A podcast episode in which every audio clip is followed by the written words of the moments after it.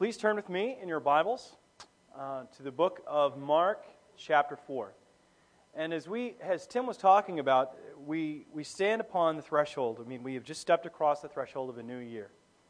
And thinking of the year 2012, some, some were reluctant to say goodbye to 2011, while others were more than willing to say goodbye and to start a new year. And there's something about starting a new year, to start with a clean slate, that it's a fresh beginning.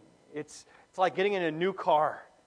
There's no miles on it. There's no scuffs. There's none of the wear and tear. It's a, it's a new year. It's a new car. We can, we can do what we want, and it's full of all of this hope and all of this potential. And we've, we've, we make these resolutions, as even Tim was talking about, how we vow to, to lose weight, to get in shape, to be more financially secure and stable, to, to be a better than we were before. But we also know all too well that we, the resolutions we make today will be gone tomorrow.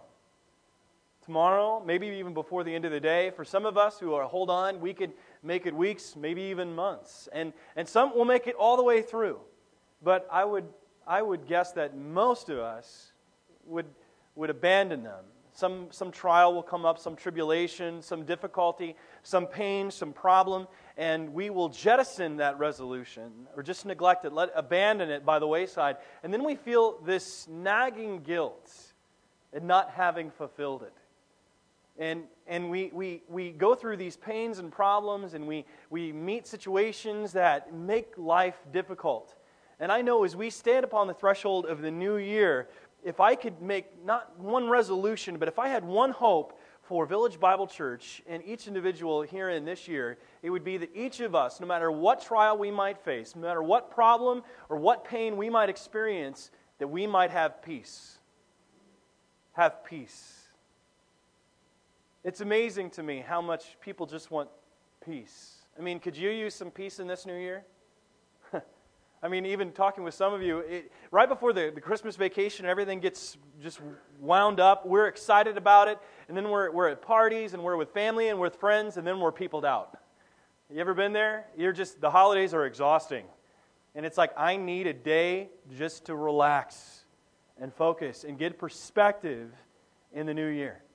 Well, today, in today's passage, I hope that each one of us can see what it's like to have peace. Today we're going to look at two stories that Mark gives to us.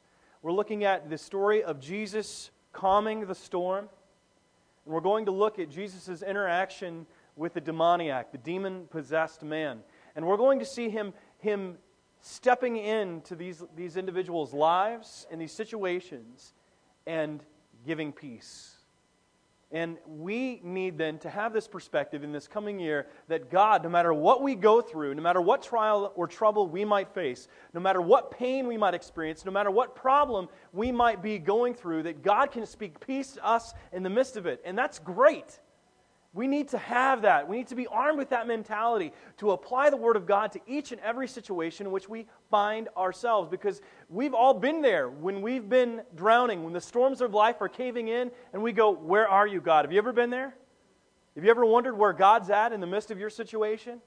Well, we can take hope that God will speak peace, and He is there, and He is not silent. He is ready to step into our lives and speak peace and give us the right perspective to have for this new year.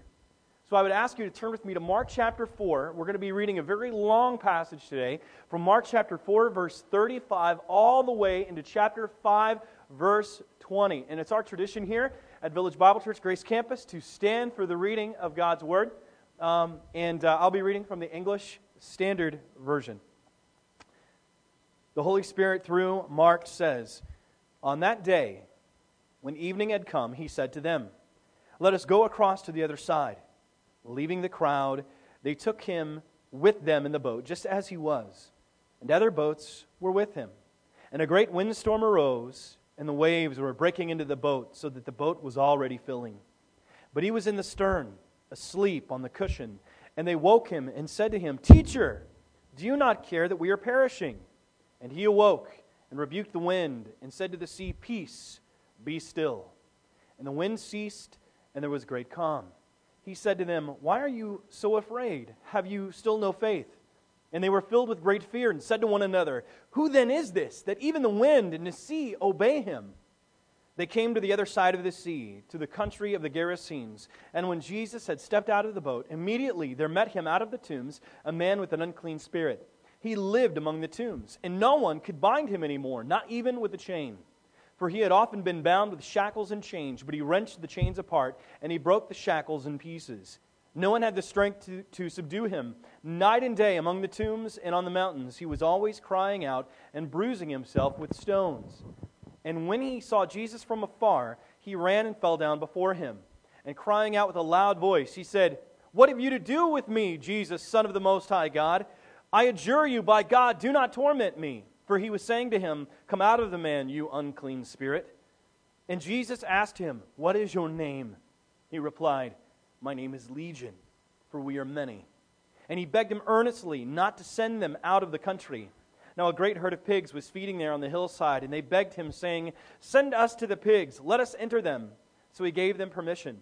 And the unclean spirits came out and entered the pigs, and the herd, numbering about 2,000, rushed down the steep bank into the sea and were drowned in the sea.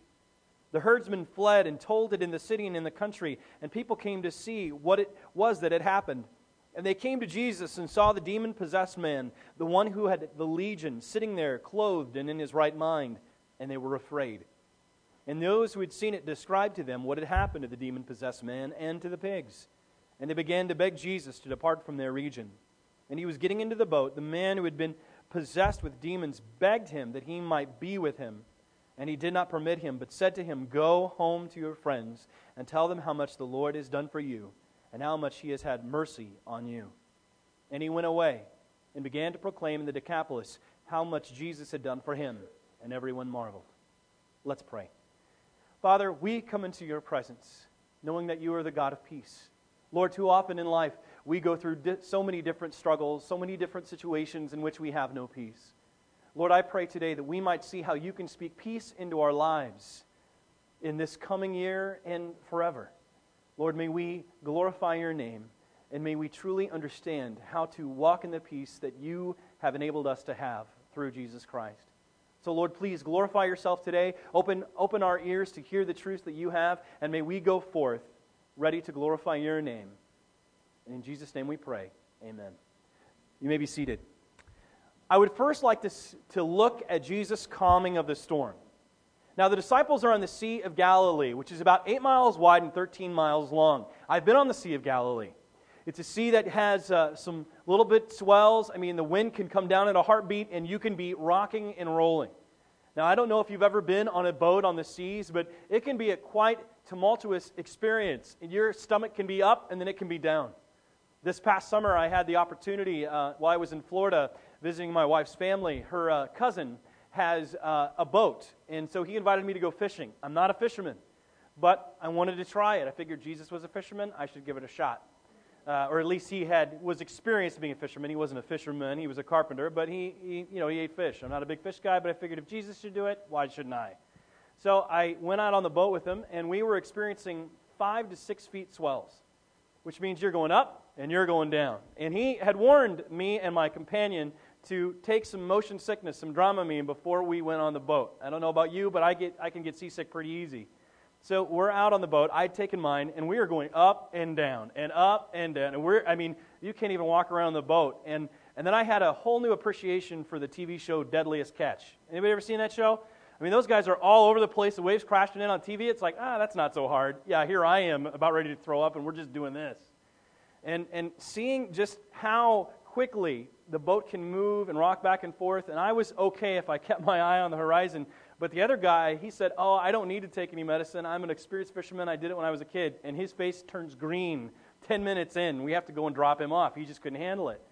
But those who have been on the boat for a period of time, who have ever been out for a long time, you, you know what it's like to feel that rocking and rolling. And, and these guys were, were fishermen, so they were really familiar with what it was like just being on the Sea of Galilee. It was late. Jesus had already had a full day of ministry, and he's exhausted, so exhausted that he goes down to the bottom of the boat, and he, uh, or the stern of the boat, the right side, the front side, and he falls asleep on a cushion.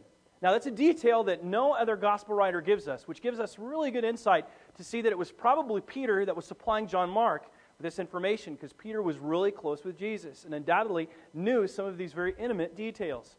And the water is crashing in to this boat. And that, that's how tired Jesus is. I mean, if it's crashing in, it's undoubtedly going below deck.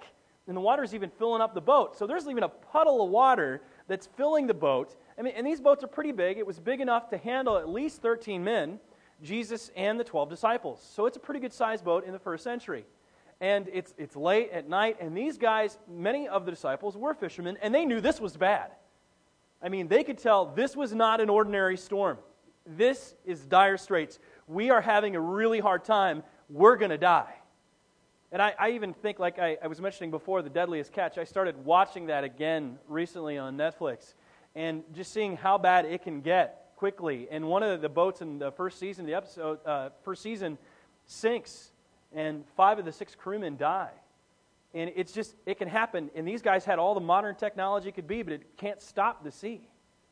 It can't stop the, the storms in which people find themselves. And even these guys who have been on the sea a long time, they knew that this was bad. So they come down to Jesus, and undoubtedly you can just hear their feet going into the down into the deck. I mean, the below deck, and they're sloshing through the water, and they're shaking Jesus. Hey, wake up! Don't you know that we're perishing? Don't you know that what's going on? Don't you don't you care about the situation which we're finding ourselves? We're all going to die. And and Jesus is tired, and he wakes up. And he comes up, you can see him stepping in his sandals, already tired. He's walking up, up um, above deck, comes up on deck, and he just says, Peace, be still. Can you imagine that? And then everything just goes calm. Now, there's some several principles that I would like us to see as we get into the, the text today. The first is this God cares about our problems. Jesus knows, is, knows the problems that we face. See, when they said to him, Don't you care? How many times have we ever been in a situation in life that we've had to come to Jesus and, and almost, in essence, wake him up like God was sleeping?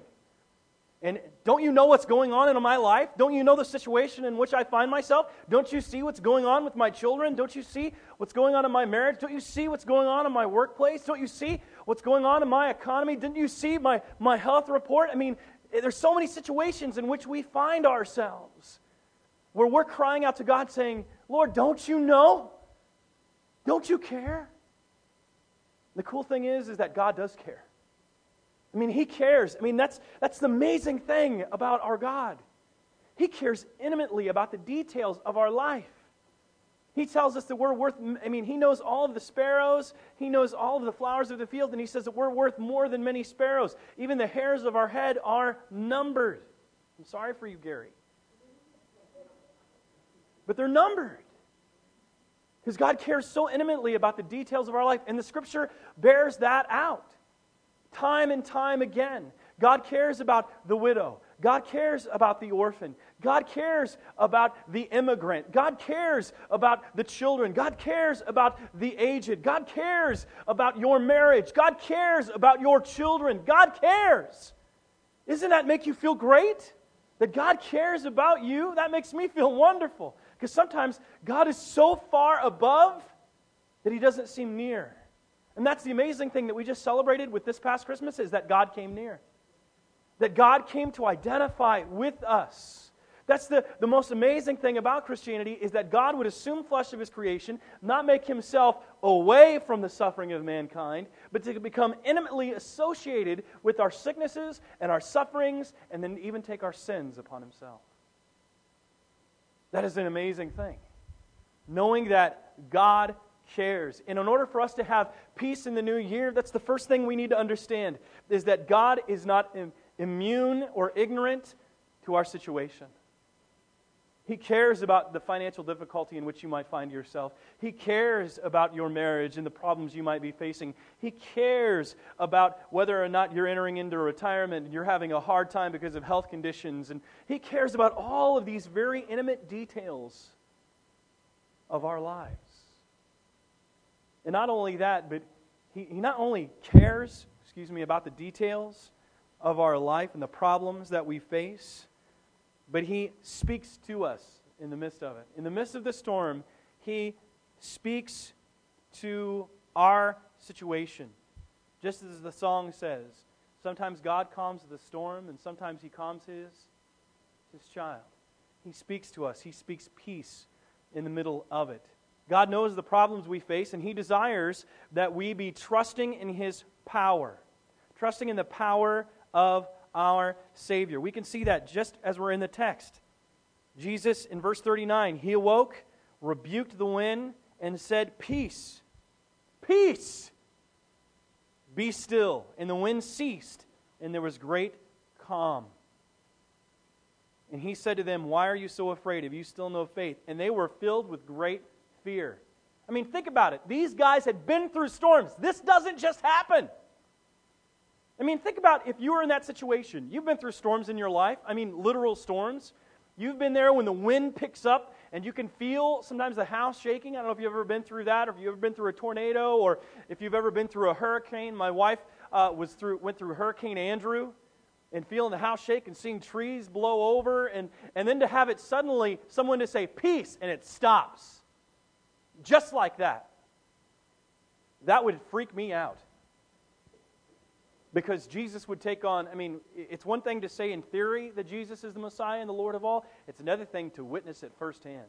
I can't imagine what the disciples thought. I mean, looking at one another in great fear, going, He's a lot more powerful than we thought. See, Jesus has power over several things. There are four things that we're going to see here. First of all, he has power over natural disasters. Natural disasters.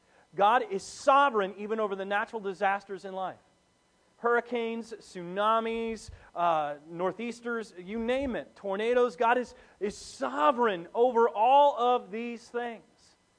And that's sometimes hard for us to fathom because we ask ourselves, why? Why does God allow things like that to occur? And this we don't know. We don't know, but we do know that He is sovereign, that we know His ways are above ours.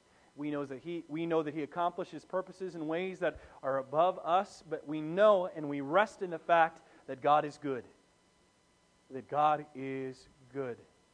He's not ignorant of our sufferings, but he is there with us in the midst of them. So he is more powerful or has power over natural disasters.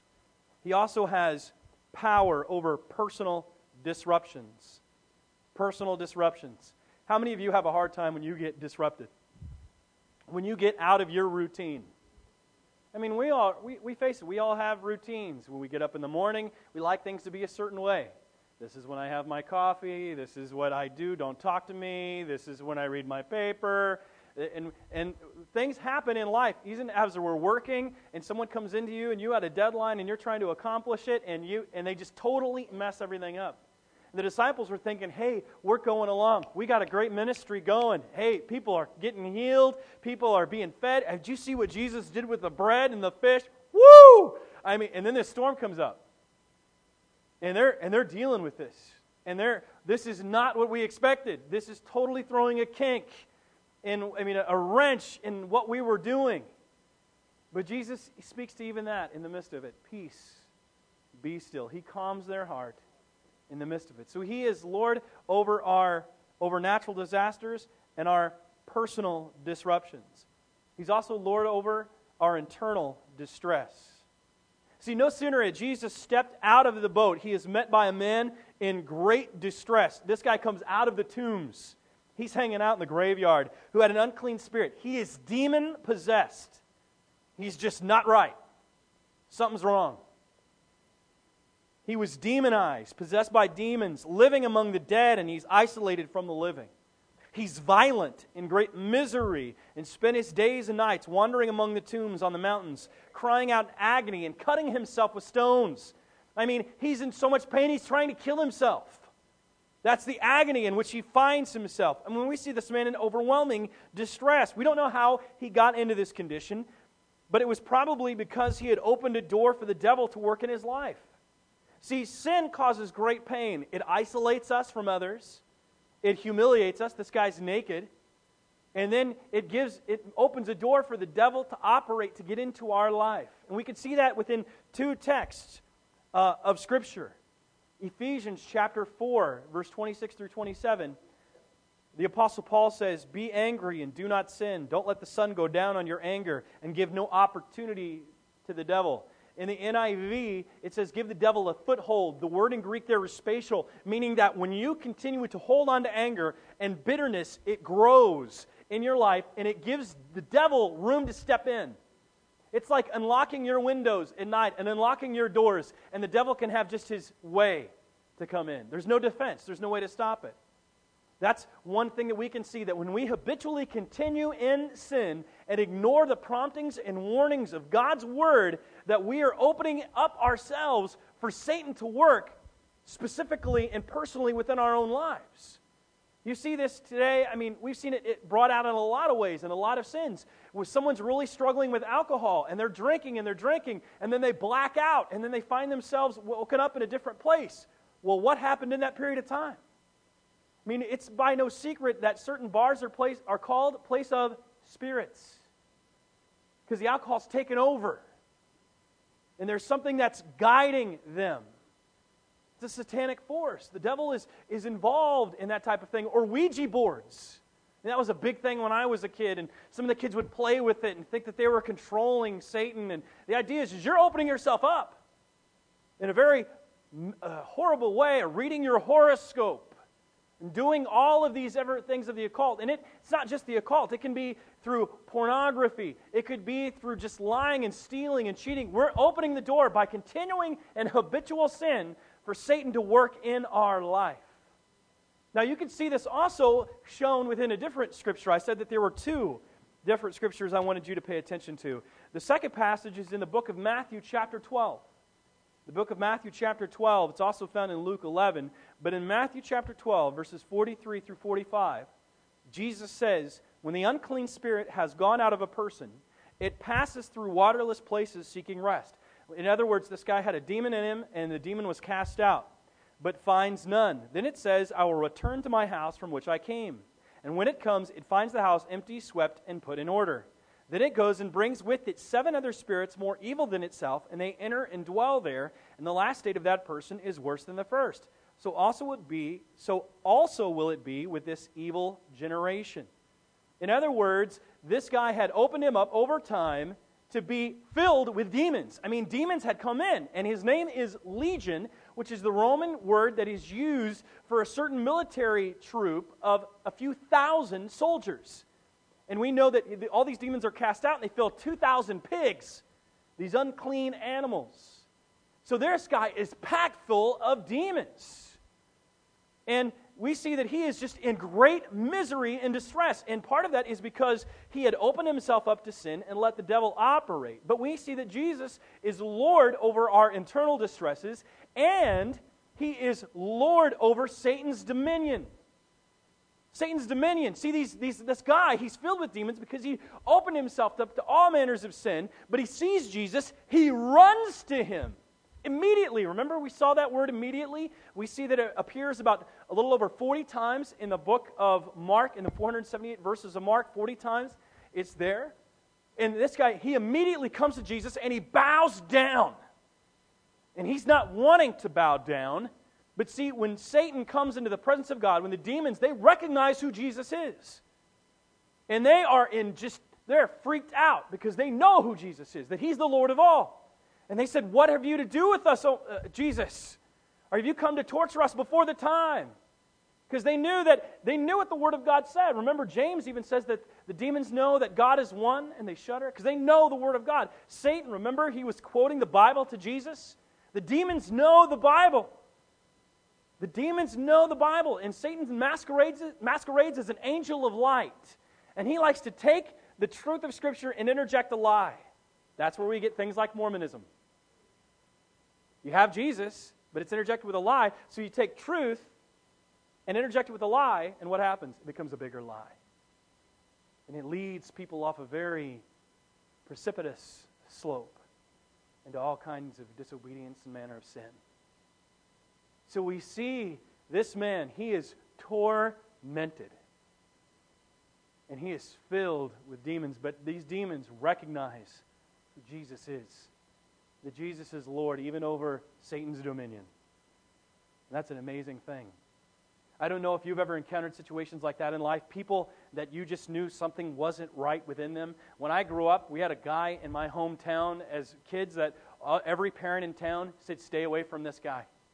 If you see him coming, get away. Get away. He was a scary guy. Just everything about him, you knew something wasn't right with him. And that's undoubtedly what the parents in the community had said. I mean, stay away from this guy. And they had even tried to remove him from the community completely. And the only place that they, he would find even a home was among the tombs because he's in great anguish and torment. And it says in the text that he's crying out day and night. Now, I don't know about you, but if you've been sleeping in your home and you hear something at night, a car accident, or you hear a boom, last night you heard fireworks going off that can wake you out of bed. I mean, I can't imagine being in the first century and hearing someone scream at the top of their lungs in agony down the road. And your kid's waking up in the middle of the night going, Daddy, what is that? What is that, Daddy? I'm trying to quiet him. I mean, this guy's in anguish because that's what sin does to us. When we let sin have its way in our life, we make ourselves a slave to sin. Paul even talks about that in the book of Romans, chapter 6, verse 16. Don't you know that he who sins is a slave to sin? That we are offering up ourselves as instruments of unrighteousness? And by doing that, we're giving the devil a foothold, and it transforms us into these very vile and disturbed creatures. But Jesus is Lord even over that. No matter what we've done, no matter where we've been, that when we come to Jesus, He can speak peace into our life. It doesn't matter.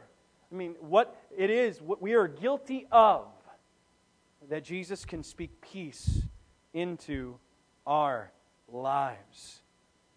I mean, that's what we see within this demoniac. And then we see this transformation within him that he is now clothed in his right mind. And again, we see this within the passage. We see the disciples afraid after they had seen him calm the storm. Now we see the townspeople afraid because they knew how bad this guy was. They knew how powerful he was, how strong he was, that not even a chain could bind him. And now he is clothed in his right mind, which means that there was a power even greater than that man in their midst. And it scared them it scared them. And when Jesus comes into our lives, sometimes the transformation is so abrupt that those around us are scared because they've seen how we have been set in our right mind and been given peace. Given peace. Now, it's interesting that the Hebrew word for peace is shalom. Shalom. And it doesn't just mean the absence of conflict, but wholeness to all of life. And here is a man made whole, at peace with God and himself. He offers us the same peace. He offers us peace with God through tr- trusting in his sacrifice on the cross. As Paul wrote in Romans 5:1, "Therefore, since we have been justified by faith, we have peace with God through our Lord Jesus Christ." See, we can have peace with God and we can have the peace from God or the peace of God, as Jesus mentioned in John chapter 14 verse 27. Jesus said, Peace I leave with you, my peace I give to you. Not as the world gives, do I give to you. Let not your hearts be troubled, neither let them be afraid. The Apostle Paul also talk about, spoke about this same peace in Ephesians, uh, not Ephesians, but the book of Philippians, chapter 4, verse 7. And the peace of God, which surpasses all understanding, will guard your hearts and your minds in Christ Jesus. That's a pretty amazing thing this peace that God gives. It's this wholeness of life, this ability to find comfort and rest and security in the midst of each situation in which we find ourselves. And as we embark upon this new year, it's my prayer that we might be resting in the peace that Jesus gives. That's the third point that you need to write down in your notes. Resting in the peace that Jesus gives. Now, there's two parts that I would like us to look at, and then four parts underneath that, and that's not in your notes. But the first two things, in order for us to rest in the peace that Jesus gives, we have two parts to it. First of all, is telling him our troubles. If we're ever going to come to Jesus and have peace, we have to be honest with ourselves in the situations which we are facing. We have to be the ones that come to Jesus and say how bad we're hurting. Just as when the disciples came to Jesus and they said, Don't you care that we are perishing? Be honest with God. C.S. Lewis put it so succinctly when he said, don't come to God with what should be in you, but what is in you. Be honest. God can handle it. Be honest. Breathe out your uh, unbelief, that carbon monoxide of unbelief, to take in the pure oxygen of the Word of God, that God can speak in the midst of your situation. If you are struggling, be honest and admit it. If you're dealing with a situation that you feel is unjust or is unfair, be honest. Be real to your feelings when you're conversing with God. Don't try to, to pretend that you're not hurting. Say, I'm perishing here. I'm struggling in this situation, God. And God will speak to you in the midst of that situation, but He wants us to be honest, to, to say how we really feel. And He can't speak peace into our life, or He not can't, but won't until we are honest. So it involves telling Him our troubles. And here's the second one. This is be in your notes. It also is trusting Him in our trials. Trusting Him in our trials. And that's the difficult thing to do trust Him in our trials. How do we trust Him in our trials? And here's four things I want you to write down. This isn't up there, it's just something I've come up with that I, I think that we need to hear this. And here's how we trust God in our trials. The first one is this determine to live one day at a time. Determine to live one day at a time. Because we have a tendency when we face situations that we pile it on ourselves. It's a snowball effect. Have you ever done that? we start listing everything is wrong, and we just start blowing, you know, we really are blowing up balloons and inviting people to our pity party. You know, oh, life is so hard. So we do. We have pity parties for ourselves. But we have to determine to live one day at a time, take one thing at a time, one step at a time, baby steps. baby steps in our situation. Baby steps in the situation and the problem that I'm facing. Because if we just look at it, it's a big giant avalanche. It's a, it becomes a mountain of mischief and problems that we have a hard time seeing the end of or seeing how we could possibly scale it. Take it one step at a time. Jesus advocates this. We see this within the book of Matthew, chapter 6, illustrated so dramatically when Jesus said, Seek first the kingdom of God and his righteousness, and all these things will be added to you. It's the worries of what will I eat, what will I drink, what will I wear. He says, Therefore, do not be anxious about tomorrow. Don't have anxiety, for tomorrow will be anxious for itself. Sufficient for the day is its own trouble. One day at a time. Determined to, to live one day at a time. Secondly, it's this God gives grace when we want to give up. God gives grace when we want to give up, when we feel like we failed, we've messed it up so bad that we just want to quit and throw in the towel. God's grace is there. Where sin abounds, grace abounds, all the. Come on, wake up, church. You guys need some Starbucks. You were up too late last night watching the ball drop. God gives grace. I don't know about you, but that's inspiring to me. That's like a cool breeze on a hot day. I need to hear that. That God's grace is bigger than all my mess ups and problems. That God's grace, no matter what, it's bigger. There's never insufficient funds with God's grace. You're never going to get that. You're never going to get the phone call that says, oh, you overdrew on God's grace. You're never going to get that report. You're never going to get that email. You can't overdraw God's grace. And that's a praise to God's name. So he gives grace when we want to give up. Thirdly, we also remember that He forgives sin when we fail. Praise God for that. He forgives sin when we fail. As, the, as John wrote, My little children, I'm writing these things to you so that you may not sin. But if anyone does sin, we have an advocate with the Father, Jesus Christ the righteous. He's our advocate. When I lived in Chicago, I, uh, I was on the northwest side, and there were a lot of people that came from Polish backgrounds. And there were all these signs in Polish. People would walk up to me and they'd say, Mówimy po polsku? And I'd say, I, am not Polish. I barely speak English. but I remember seeing signs for adwokat, which is Polish for, who knows? Lawyer. Polish for lawyer. It's the advocate, the one who fights for us, the one's willing to stand in the gap for us. See, Jesus is our advocate. He's the one that defends us. He's the one that we can go to in our time of need. And when we've sinned, He is the one that will forgive us our sin. It's 1 John 1 9. If we confess our sins, He is faithful and just and will forgive us our sins and cleanse us from all unrighteousness. That's a huge praise. That God is ready to forgive when we fail. If we come to Him brokenhearted, contrite, and contrite in heart with godly sorrow, he will by no means cast us out. That he has called us children of God, and as children of God, we have the right to enter into his presence. I know we shared the story in here before about the soldier during the Civil War who tried to go see President Lincoln, and he couldn't get in. He showed up at the White House, and they wouldn't let him through. He sits down on the bench, and there's a little boy, and he starts, the little boy asks him what's wrong, and he tells him, I can't get to the president. And the little boy says, Come with me, and he grabs him by the hand, and he walks right past through the security, walks right into the White House door, goes right into the Oval Office, and uh, Abraham Lincoln is sitting there, and he looks up and he says, Hey, Tad, who's this?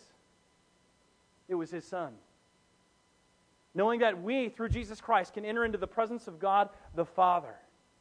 And that we now have been adopted as sons, and it's by that Spirit. God gives us His Spirit of confirmation that we are His children. And it's that Spirit, as Paul tells us in the book of Romans, chapter 8, and in the book of Galatians that we cry, Abba, Father. That we can cry out to God, that we can speak to Him. It's the confirmation with our spirit that we are children of God, and as children of God, we have the right to talk to Him. Think about that for a moment, church. Isn't that great to know that we can talk with God? I mean, that's great. I, it blows my mind. How is God going to let me talk to Him? And I'm so sinful in all my problems and all my, my issues that God is willing to talk to me and call me his child. And there's times when we honestly, we have to be honest with ourselves that we don't want to we don't want to pray. We don't want to trust God. We want to give up. I'm reminded of my mentor, Dr. Leonard Rasher, who was a professor at Moody Bible Institute, and he said there are times in my life when I've just gone in my prayer closet, gone on my knees, and I was so much in pain and in anguish that I couldn't even say words. You ever been there? And it's amazing. He would quote Romans 8 when it says that the Spirit Himself intercedes for us with groans. Groans. Because the Spirit of God searches our hearts, knows the pain within us, and then enables us to still go into the presence of Almighty God and pour out our hearts toward Him. To know that God forgives us when we fail. That's how we can trust Him in time of trial. That God is our biggest fan. He forgives sin when we fail. He comes to us. When we run to Him, He is running to us. It's the, it's the parable of the prodigal son, which we've talked about. The prodigal son messed up. He had sinned. He had brought shame on his family. He'd been humiliated. He comes to the end of himself. He wants to go back to his father, not as a son, but as a slave.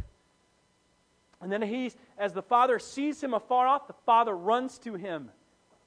And we talked about this, we've talked about this before, that when in the Middle Eastern culture, when they would even translate that passage, they had a very hard time because it says the father ran.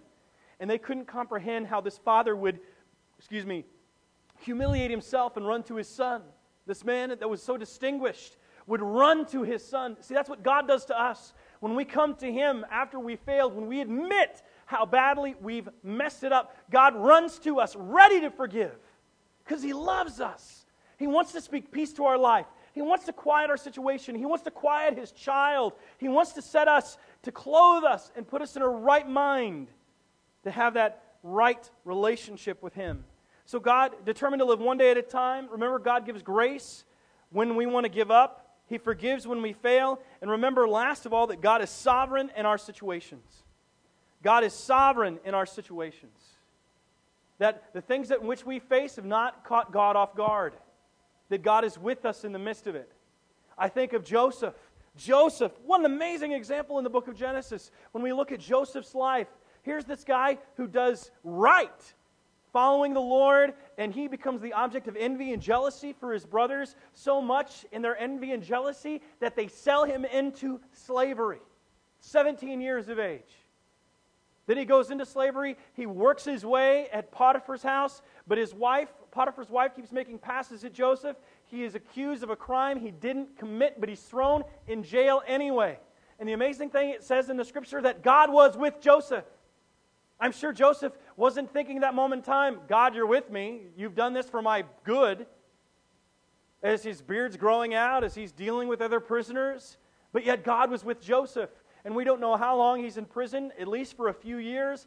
And then God brings him out and praises him as the prime minister of all of Egypt. And then his brothers, who had sold him into slavery, show up because they are in need. They have no food. They don't recognize Joseph at first. We know later on in the story, reve- Joseph reveals himself, and they are busted. They realize that they messed up. And Joseph speaks peace to their life. He says, What you meant for evil, God meant for good. It was God that sent me here, not you. What a perspective! To realize that God was behind this whole thing, not the brothers, not the it wasn't their fault. He could have blamed them. He could have constantly pointed back in life and blamed them for everything, but he saw God's hand in the midst of it. See, God was sovereign in that. You see that also within the book of Esther. When Mordecai, uh, um, Esther's uncle or cousin, comes to her, and uh, uh, the people are about ready to be wiped out from the face of the earth, and he says, God has placed you in this position for such a time as this. God has allowed you to go through this for a reason. God goes with you, He has put you there. That's amazing to know that God's sovereign over our situation. And when we do find ourselves suffering, we have to realize that God is with us in the midst of it. I love the story of Daniel. Daniel chapter 3 of Shadrach, Meshach, and Abednego. Abednego. When those three are together, they refuse to worship King Nebuchadnezzar, to bow down when the image was, was placed before them. And the penalty was what? Remember? To be thrown into the fiery furnace. They get ready to be thrown into the fiery furnace. They're tied, bound up. It was so hot. It was seven times hotter than normal that the guys who even threw them in died instantaneously. And these guys are in the furnace, and then King Nebuchadnezzar glances in. Instead of seeing three, he sees four walking around, walking around, no longer bound. He sees four walking around, and one looked like a son of the gods. Some scholars believe that to be a pre, what we call a pre-incarnate Christ, Christ showing up in the Old Testament. And I think there's an important principle for us to understand there that when we go through the fire, God was, God's with us. God goes through the fire with us. No matter what we face as individuals, no matter what we face as a church, that God goes with us. Isn't that encouraging to know that God goes with you, Gary? Isn't that great to know? David, isn't that great to know? It's know that God goes with us through the fire. What an amazing perspective. What amazing thought. Jesus will speak peace to us in the midst of our situations and will go through the fire with us. As I close today, I want to share a little story of Dr. Helen Roseveare. She was a medical missionary in the Belgian Congo in the 1950s and 1960s. In this area, however, as she had served there, it was overrun with rebels at one time, and she was subject to beatings, rape, and torture for five months. After that, she was freed. And even though she had gone through such terrible, horrific things, she was interviewed and asked the question What were the great lessons you learned from God in all this? She responded, God is in control. Always. He is still on the throne. And he never forgets nor neglects his own. He proved his promise is true. My grace is sufficient for you. 2 Corinthians 12 9. In some mysterious way, he was working out his purposes, and he gave us the privilege of being part of his plan. One particularly savage night, beaten up and kicked by a group of rebels, driven down the corridor of my home, the Lord seemed to whisper, whisper to me, They are not beating you, but beating me in you. These are not your sufferings, but mine. All I ask of you is the loan of your body. Furthermore, my heart understood that he was asking me, Can you thank me for trusting you with this experience, even if I never tell you why? And when I sought to whisper back, Yes, I don't understand what you are doing or who will ever be blessed by this, but if it helps to fulfill your purpose, yes. I thank you, dear God, for trusting me in this way. The consciousness of his loving arms around me and his peace in my heart, even in the midst of wickedness and suffering, the sense of being privileged to share in the fellowship of his sufferings was truly almost unbelievable. What a perspective. What a perspective. She had his peace in the midst of such unbelievable terror. This is the kind of peace Paul referred to when he said it was a peace that transcended all, under, all understanding. Now, as we say goodbye to 2011, we step forward into 2012 with all faith, knowing that God goes not only before us, behind us, but He goes with us. He walks with us as, a, as individuals and as a church. As we step forward in faith, as we move forward and we see what God has for us, we do so with boldness, knowing that He is speaking peace to us, He's encouraging us, and He's empowering us and comforting us in the midst of it all. And when we do find ourselves having messed it up, He's there, ready to forgive us when we fall, giving us grace when we don't want to go on, and He will either calm the storm or calm us. Now, as we, we finish up today, I'd like us to just close in a moment of prayer, asking God's blessing on us as individuals and as a church for this coming year in praising his name and knowing not what we don't know what we're going to experience but we know that god will work out his purposes among us as we follow and submit ourselves to him. Let's pray. Our father and our god lord lord just as you calm the storm lord you can calm the storms in our own lives lord no matter what we go through that you are there with us you care about the problems we face you care about the pain that we're experiencing lord you are there and that you're speaking into our life. As Francis Schaeffer said, that you are there and are not silent. You are speaking peace. Lord, even into the demoniac's life, we see how you spoke peace into his life, and that you caused him to, to be clothed in his right mind and with a purpose to follow you. Lord, if, you, if we look back over our lives and we've seen how you have sovereignly orchestrated events in our own lives, we submit ourselves to you once again, surrendering everything to follow you, knowing that you have given us a purpose to glorify your name, to go forward, proclaiming among the area and our family and our friends what you have done in our lives, just as you did with the demoniac. Lord, we thank you for everything that you've done and all that you're going to do. And Lord, we step forward into 2012 confidently, knowing that if you are for us, then who can be against us? knowing that you have loved us so much that you gave your life for us. We know that you are coming again. Lord, it could be this year. And Lord, just as our brother Tim prayed, and he read the word today, that we proclaim your death until you come again, Lord, we look forward to that day. And we pray that we are faithful stewards that are serving you wonderfully and faithfully in this coming year. So, Lord, glorify yourself in our midst as individuals and as a church. We pray this now. In Jesus' name, amen.